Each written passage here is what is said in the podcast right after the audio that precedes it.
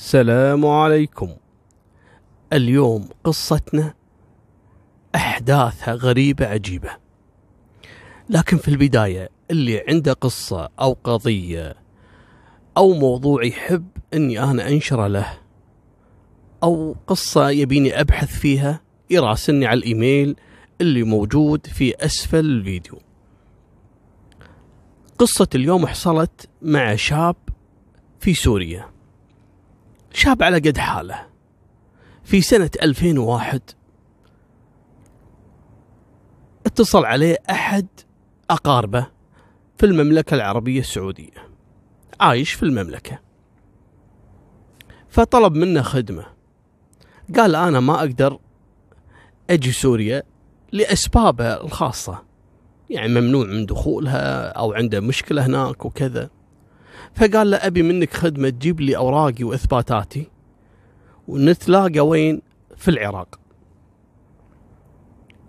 وفلوس سفرتك على حسابي، أنا أرسل لك فلوس لأنه يدري هذا وضعه تعبان وكذا، ونتلاقى في العراق عند أقاربهم. كذلك الشخصين هذول اللي في سوريا واللي في السعودية عندهم أقارب من جماعتهم في العراق.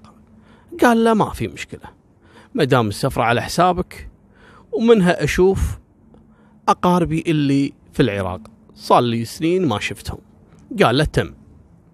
وفعلا سافر للعراق، وجاء هذا قريبا من السعودية وتلاقوا في العراق وعطاه إثباتاته وتوكل على الله ذاك للسعودية. المهم هذا السوري، طبعا سوري من أهل يسمونهم الجزيرة، هذول أهل الحسكة ودير الزور والرقة اللي على حدود العراق.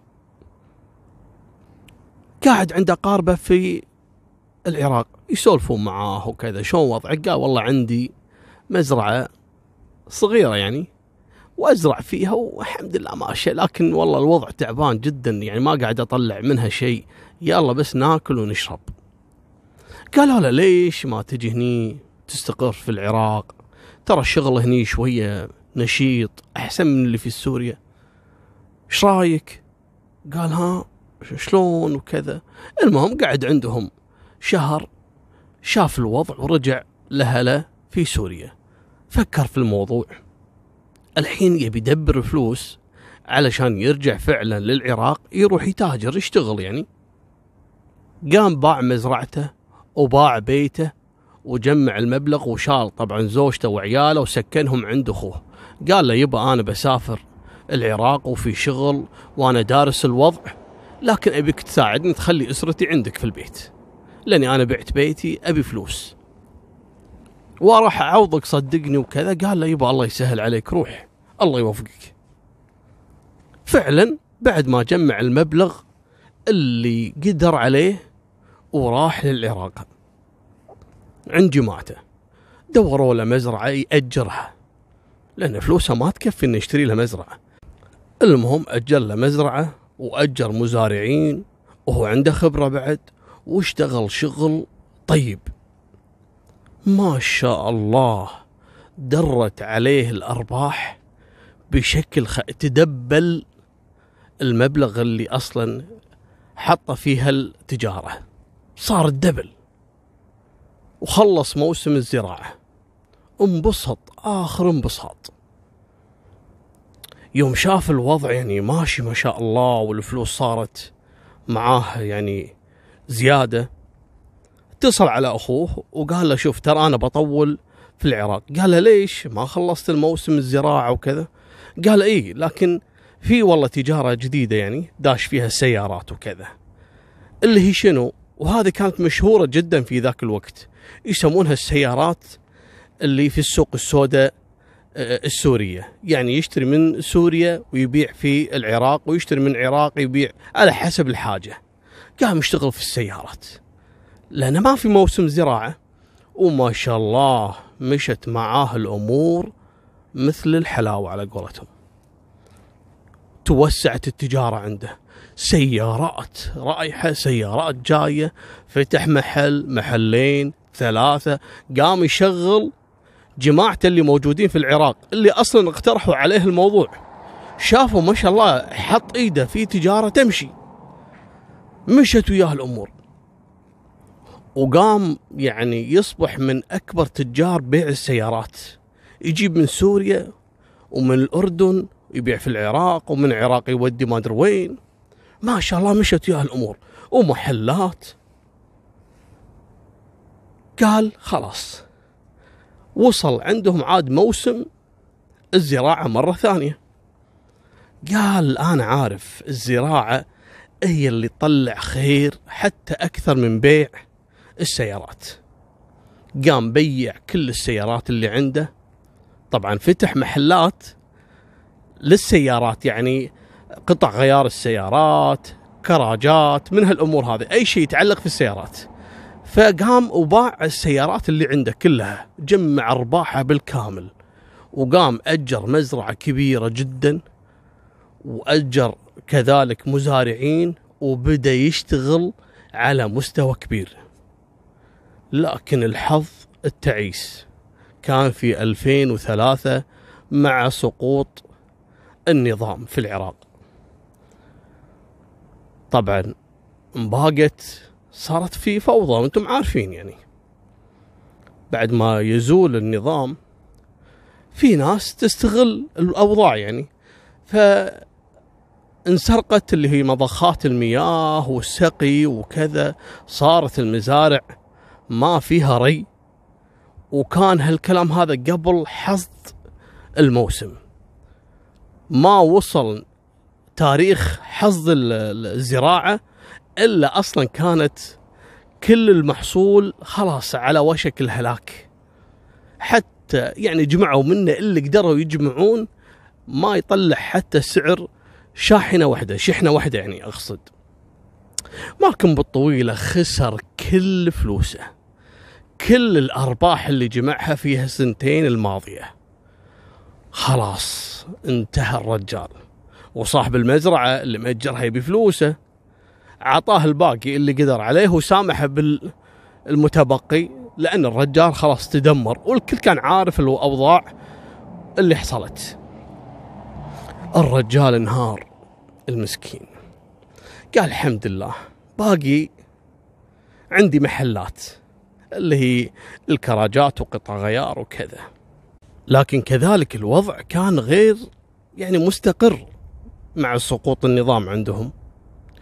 فقرر انه يرجع سوريا، وخلى محلاته عند اقاربه، الحال واقف. لكن شو يسوي؟ قال خلنا ارجع لسوريا اشوف اهلي، صار لي اكثر من ثلاث سنوات ما شفتهم، لين يهدى الوضع ارجع مره ثانيه واشتغل في المحلات اللي عندي اعوض ان شاء الله. وفعلا رجع لسوريا بعد ما خلى محلاته عند اقاربه اللي يشتغلون فيه، واستقر في سوريا تقريبا ثلاثة اشهر اربعة اشهر، ورجع مرة ثانية للعراق. قال لي بخلاص خلنا ارجع العراق ابيع على الاقل المحلات هذه، القصة مطولة والوضع نايم والاقتصاد انهار، خلاص ما في مجال، خلنا ابيع المحلات اللي عندي اللي هي مات قطع غيار والكراجات، هذه اخر راس المال على قولتهم. لما رجع يدور محلاته، ولا محل موجود، كلها مسكرة ومبيوعة، اللي من كراج محاولين مطعم، اللي من محل قطع غيار محاولين مواد غذائية. وين كل ما يسأل قال والله احنا شارينا هذا، احنا كم شهر يعني صار لنا. انجن الرجال، راح حق أقاربه، شو السالفة يا جماعة وكذا. اكتشف ان أقاربه استولوا على محلاته وبيعوا فيها وخذوا الفلوس. كل ما يكلم واحد فيهم انا امنتك، يقول له تعرف الوضع كان تعبان واحنا كنا محتاجين، ومن هم معترفين معترفين انهم خانوه يعني، لكن قالوا له بعد والفلوس كلها صرفناها، الوضع تعبان وصرفناها صراحه ما عندنا. قال ما في مشكله، تردوا لي اياهم وكذا. قال هاي رد لك ان شاء الله يصير خير، اذا اذا صار عندنا فلوس يصير خير. المصيبه مو هني، مو في سرقة المحلات، المصيبة في الديون اللي حصلت على هالرجل هذا. اكتشف ان اقاربه خلال الاشهر الماضية اللي ترك المحلات عندهم، قاموا ياخذون بضاعات من تجار التجار هذول كانوا يثقون فيه السوري هذا، يثقون فيه يعني رجل أمين وياخذ بضاعة ويسدد دائما. هذول أقاربه استغلوا الموضوع وقاموا ياخذون بضاعات بالآلاف، آلاف الدولارات. صارت عليه مديونيات صعبة، خذوا البضاعات وباعوها وسيلوا الفلوس كلها باسم هالسوري هذا المسكين. انصدم يوم درى ان مطلوب آلاف الدولارات ومحلاته راحت وهو اصلا خسران، اصلا رجع على العراق متسلف فلوس عشان بس يوصل للعراق. الرجال انهار مره واحده، راح رجع حق اقاربه وتعرفون شكاوي ومشاكل وجاهيات تجي وجاهيات تروح، وعلى قولتهم طلابه صار بينه وبينهم مشاكل. المهم لما اعترفوا وقالوا له يبا خلاص احنا اقل ما فيها يعني احنا نبي نساعدك صراحه، اقل ما فيه احنا يبا نتعهد للتجار اللي يطالبونك بالديون ان نسدد الديون اللي عليك. فعلا اخذهم وداهم للتجار وهم كفلوه، قالوا حق التجار يبا خلاص احنا اللي نسدد عنا المديونيه. الرجال طلعوا برا الموضوع والتجار قالوا ما في مشكله، اهم شيء احد يدفع. والمحلات قال محلاتها عوضك الله عليها، قال بس فكوني من الديون. المهم رجع على سوريا متدمر، حتى يقول لك لما رجع على سوريا تصدق عليه احد اقاربه، طبعا مو من هذول اللي باقوه، ورجع على سوريا فقير. زوجته موجوده هي وعياله، عنده اخوه في بيته، ما يملك لا بيت لا مزرعه لا فلوس، وهالسنين الثلاث الاربع اللي راحت هذه كلها راحت على الفاضي. المهم الرجال عنده قوة عزيمة ما هي طبيعية، ما يئس. والله أنا أحب الرجال اللي ما يئس، تخسر تفشل استمر، أهم شيء أنك تستمر ما تيأس في حياتك هذه كلها، في دراستك في عملك في أي شيء. لكن شيء طبيعي أن الواحد يتضايق. هذا المسكين رجع على هلا في سوريا متضايق ومهموم وزعلان، لا ياكل لا يشرب بس يفكر. المهم يوم شد حيله شوي قال أنا ما راح أيأس، قام كلم أقاربه اللي في سوريا وإخوانه وجماعته وك... قال لهم يا جماعة والله العراق فيها خير وفيها شغل حلو، والخسارة اللي حصلت معاي بسبب الأوضاع السياسية ما هو فشل في التجارة. ايش رايكم تسلفوني وادخلكم شركاء معاي وارجع مرة ثانية اشتغل في العراق؟ هم يعرفونه هلا وجماعته واخوانه، يعرفونه شاطر وذكي. قالوا له تدري شلون؟ توكل على الله. قام كل واحد فيهم اللي تسلف اللي عنده فلوس مخبيهم اللي مجمعهم وعطوه المبلغ اللي يبيه، ورجع مرة ثانية على العراق. أول ما رجع وأجر له مزرعة وراح اشترى آلات للسقي والتقطير، عارفينها هذه الآلات كبيرة للري وكذا. اشتغل على مستوى وعلى شيء هو عارف شنو نتائجه، أن فيه خير وفيه ربح. وفعلا ما شاء الله أنتج مزرعة فيها خير من رب العالمين، وحصد الموسم وما شاء الله طلع أرباح خيالية. لكن الأرباح كلها قام وزعها على كل شخص متسلف منه فلوس وعطاهم أرباحهم كذلك، وسدد قيمة المعدات الزراعية وكذا، لكنه كذلك رد من الصفر. ليش؟ هو الهدف عنده أن بعد ما يسدد كل الديون عنده ويكون شغله كله جاهز، يعني عنده معدات، عنده شغل، عنده بذور وعنده آلات السقي وكذا. الموسم اللي بعده تكون الأرباح لا هو ما حد يشاركه فيها، وفعلا ينتظر الموسم اللي بعده ويشتغل على بركة الله وما شاء الله، ويزرع في هالمزرعة هذه اللي مأجرها وعنده هالآلات وشغل صح، ويحصل اللي ما كان لا على البال ولا على الخاطر. تتوقعون شو اللي حصل؟ تعرفون سالفة داعش، الرجال المسكين ما لحق حتى انه يحصد الموسم الا داشين عليهم داعش. الرجال هرب، هو والمزارعين اللي عنده هرب بنفسه احسن ما يموت. وتعرفون حسبي الله ونعم الوكيل، الله لا يوفقهم، داعش وربع داعش اللي دشوا على العالم وذبحوا العالم. لا قاموا على مزرعته وخذوا كل الآلات ولا والمحصول كله هم شالوا وخذوه. الرجال انحاش وطلع من العراق ورجع لسوريا صفر اليدين. إلى الآن زوجته وعياله ساكنين في بيت أخوه. طبعا أهل ديرته عارفين إنه ناجح، لكن إيش فيه هالمسكين هذا المقرود؟ إيش فيه الأحداث كلها تكون ضده؟ ناجح هو، لكن مسكين ما يحط ايده في شيء الا تحصل مصيبه، يا سقوط النظام، يا شو اسمه داعش، يا ما ادري شنو. سبحان الله. مالكم بالطويله، الرجال رجع من اول وجديد، مسكين قاعد في هالزاويه في بيت اخوه بس حاط ايده على خده ومتضايق. ايش قاعد يصير معاه؟ أخوه كسر خاطره وجماعته وكذا، قالوا له يا ابن الحلال خلاص هذا بعد رب العالمين اللي قاسمه لك وكذا. قال أنا ما راح يئس، لكن أنا مضايقني إن ما عندي فلوس عشان أرجع أبدأ من جديد. والله عافية عليه. قالوا له شلون يعني؟ لكن أنا أبي مبلغ، أبي أحد يسلفني مبلغ وصدقوني راح أرد له المبلغ مع الأرباح، مثل ما سويت معاكم المرة اللي فاتت، كلكم سلفتوني ورديت فلوسكم فوقها أرباح، ترى أنا الوحيد اللي ما حصل ولا ليرة. قالوا لا والله صح، صراحة أنت توفي صراحة بالحق.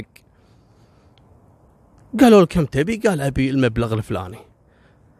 فعلا كل واحد قاط له المبلغ، سلفوه وراح اشترى ماكينة ماكينة كهرباء، ماطور، لكن ما هو ماطور الصغير، لا اللي كأنها كبر السيارة، طولها ثلاث أمتار تجي مترين، هذه تشغل حارة كاملة أو يمكن تشغل فريج كامل.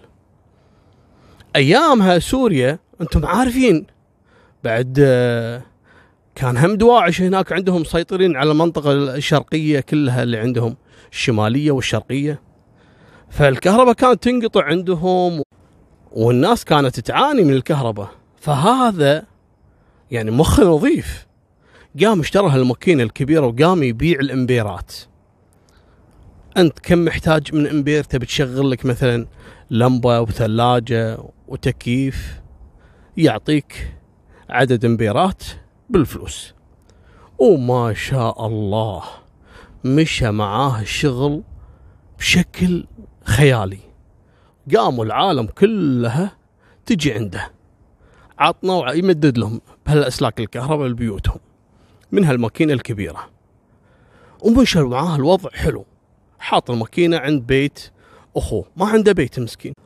بعد ما شاف ان المولد ما شاء الله قام يشتغل والارباح قام تطلع، خذ منه مبلغ بسيط علشان يسافر. راح قال حق زوجته يبا انا بسافر، بروح أدور رزقي في أحد الدول، لكن هالمرة أنا ماني رايح العراق، أبى أروح الكويت، بدور لي وظيفة هناك أترزق الله منها. وأنت ما شاء الله تعرفين الحين تشتغلين على هالماطور هذا، وأخوي موجود، اشتغلوا وطلعوا أرباح تعيشكم. قالت لا الله يسهل عليك، وفعلا ويسافر ويجي للكويت جاء عندنا هني. المهم قعد أول شهر يدور شغل ما حصل، أو حصل شغل لكن ما يلبي طموحه. هو الرجال عنده ديون وعنده مشاكل وعنده مصاعب، يبي راتب قوي، يعني مو بهالسهولة تحصل، يعني تجي أي دولة تحصل لك الوظيفة اللي أنت بيها، لا. المهم قعد أول شهر ويجيه اتصال من زوجته في سوريا. خير خير، اللهم اجعله خير. قالت له يا فلان عوضك على الله. أفا شنو؟ ايش صاير؟ قالت له الماطور انفجر انفجار، كأنه واحد حاط فيه قنبلة، ما في قطعة راكبة على الثاني. الماطور كله تفتت، ما في أمل حتى يتصلح. لا حول ولا قوة إلا بالله. أنت شو وضعك في الكويت؟ قال أي وضع؟ أنا بحسن وضعي، أنا دمرت نفسي. قالت ليش؟ قال يا بنت الحلال أنا قاعد في الكويت ما حصلت شغل إلى الآن، وأنت متصلة علي تقولي لي الماطور انفجر. المهم سكت، قال شو اسوي؟ امري لله، خلاص خلاص ما يخالف، ان شاء الله الله يرزقني هني بوظيفه في الكويت. المهم قعد له شهر شهرين ثلاثه، حصل له وظيفه ب مئة وثمانين دينار. مئة وثمانين شو تسوي له؟ يعني شلون ياكل، شلون يوفر، شلون يدز له هلا، شلون يسافر يروح يشوفهم. ما وافق على الوظيفه. طبعا يدبروا له جماعته واللي عارفهم وكذا هني في الكويت. رجع على سوريا، قعد شاف اهله شهر، قالهم برجع مره ثانيه للكويت ادور لي على شغل. وفعلا رجع مره ثانيه على الكويت يدور، ما يئيس الرجل، ما يئيس، لين حصل وظيفه في محل صرافه. هني بدت القصه. اي نعم بدت الاحداث الحين. شلون يا ابو طلال؟ شاف محل صرافه حق رجل كويتي، رجل طيب، لكن هالمحل هذا خسران، ما عليه زباين، وكل ما يجيب ناس يشتغلون في المحل يعني ما يعرفون يشتغلون ويخسرون الناس. المحلات كلها شغاله الا هالمحل هذا الصرافه ما منه ارباح كلش. فعرض هالسوري هذا على الكويتي، قال له شوف خلني أنا أشتغل في المحل. قال له ترى المحل ما يطلع أرباح، حتى راتبك ما راح أطلع يعني. قال له يبا الله بالخير، أنت كم تقدر تعطيني راتب؟ قال له أعطيك خمسمئة دينار.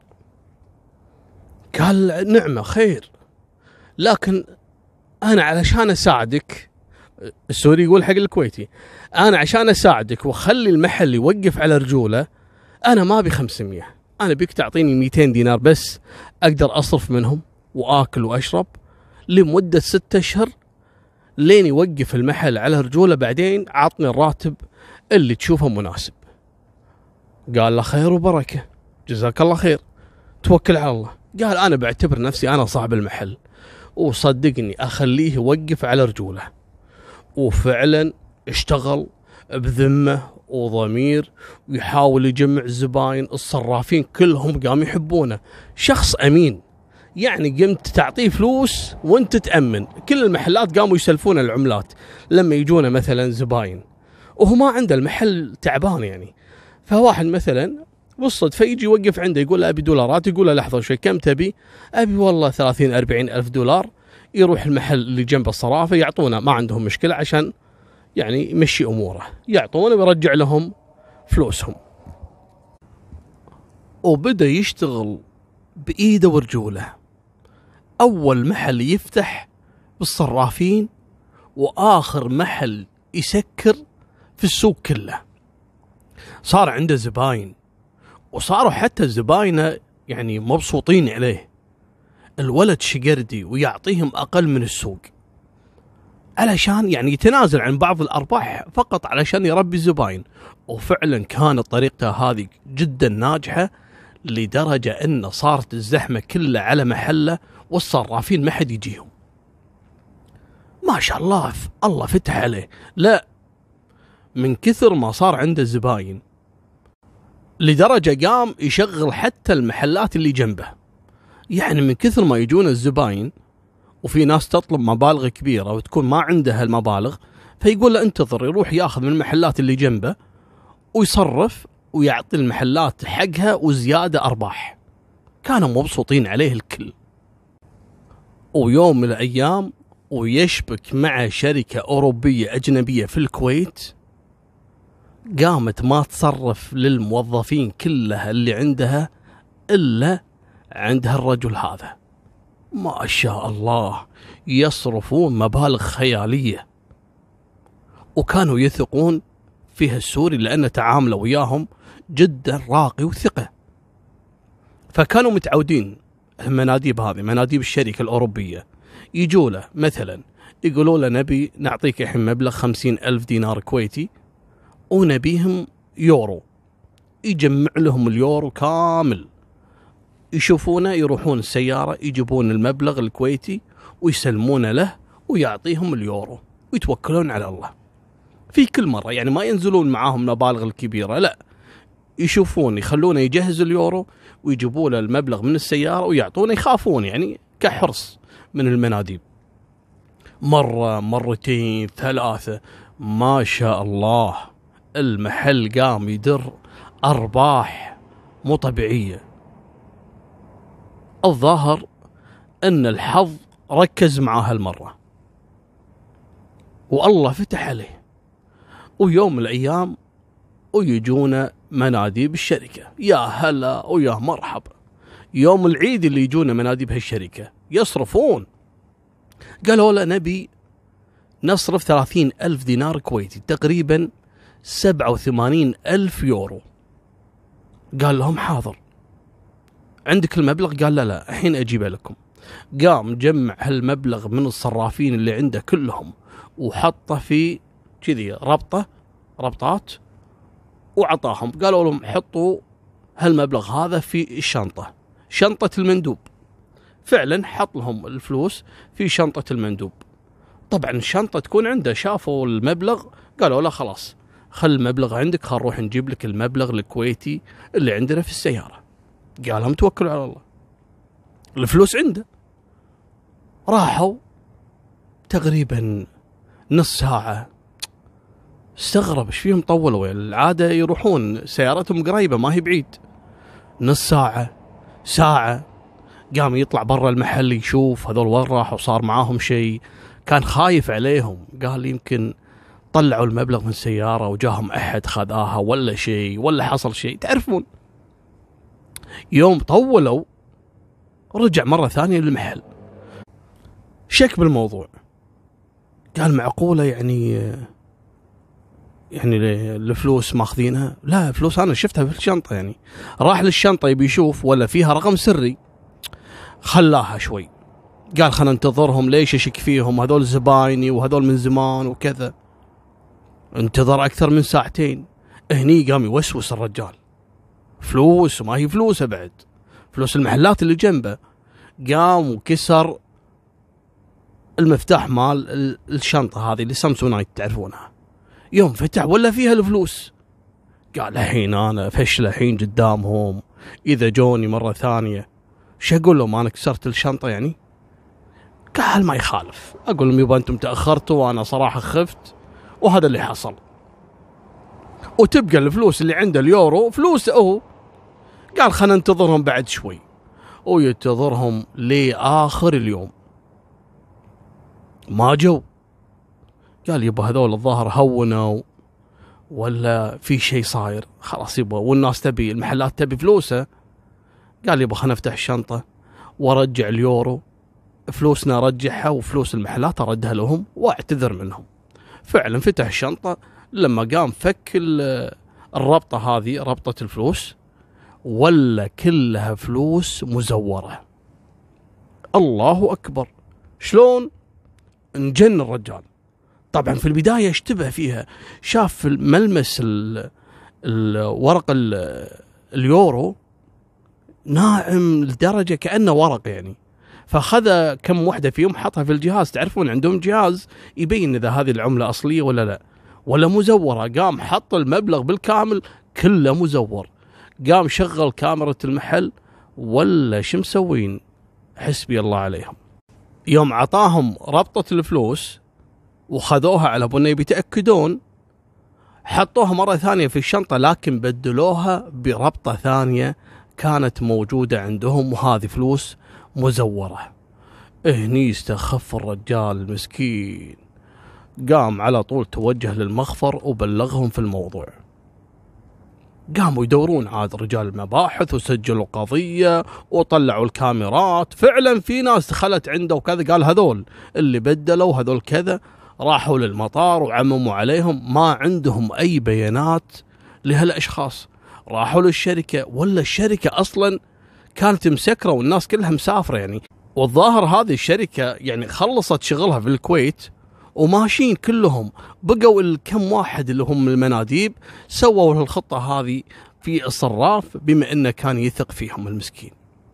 ما عثروا لهم على أي أثر، لا زود على الخسائر والديون اللي حين يطالبون المحلات، اسجنوه اللي هم المباحث، قالوا له أنت أكيد كنت مشارك معاهم في العملية، أكيد كنت متفق وياهم أنت يا جماعة، أقسم بالله يا جماعة كذا. قالوا لا ما لنا شغل، لين جاء صاحب المحل الكويتي وقال لهم يا جماعة أنا صاحب المحل وأنا بتنازل عنه، هذا رجل شريف نظيف لكن فعلا تم النصب عليه، خلاص هو اللي عليه إنه يسدد حق المحلات اللي جنبه، وأنا من ناحية السرقة من محلي يبقى أنا متنازل عنه. فعلا بعد ما اقتنعوا وشافوا انه ما عليه شيء واضح ولا له علاقه فيهم، كان ضحيه لعمليه نصب واحتيال، تم الافراج عنه بعد ما تعهد حق كل الصرافين انه يسدد لهم مبلغ. وقام كذلك الكويت وسكر المحل لانه قام ينحاش من التجار المحلات اللي جنبه، كلهم يبون فلوسهم، سكر المحل وتراكمت عليه الايجارات وبدا يخسر. مالكم بالطويلة، الرجل المسكين السوري إلى الآن موجود في الكويت يحاول يسدد للصرافين، صار له أربع سنوات بعد ما تعهد أخوانه وهلا اللي في سوريا المساكين اللي كانوا منتظرين بس أنه يرجع ويساعدهم بشغله في الكويت. لا، الرجال صار عليه ديون بالآلاف الدنانير الكويتية، قاموا حتى من سوريا يرسلوا له يعني شيء علشان يقدر يعيش في الكويت، وإلى الآن صار له أربع سنوات يدور شغل ما هو لاقي وظيفة يعني تساعده في شغله ولا حتى في تسديد ديونه. واللي سامع القصة السابقة اكتب المشنص، اللي ما يحط إيده في شيء إلا يتوفق. شوف سبحان الله فرق، في ناس يقول لك فعلا حظك إذا قام باع لك واشترى لك وانت نايم بفراشك تجيك هالفلوس، وفي ناس يشتغل ليل مع نهار وعليه ديون وعليه مشاكل، هذا كله قسمة ونصيب. لكن أفضل رجل هو الرجل اللي ما ييأس، يستمر. نبي لنا واحد من هالتجار حلحيل زحزيح قرم يساعد هالرجل هذا الطيب الشريف بوظيفة. الرجل ما يبي صدقة، الرجل يبي وظيفة شريفة آه يقدر يترزق الله منها ويعيش عياله وأسرته، وإن شاء الله إحنا إحنا مخلينا إن شاء الله بإذن الله. هذه نهاية سالفتنا، واللي عنده أي قصة أو قضية يبينا ننشرها يراسلني على الإيميل. وفمان الله، مع السلامة.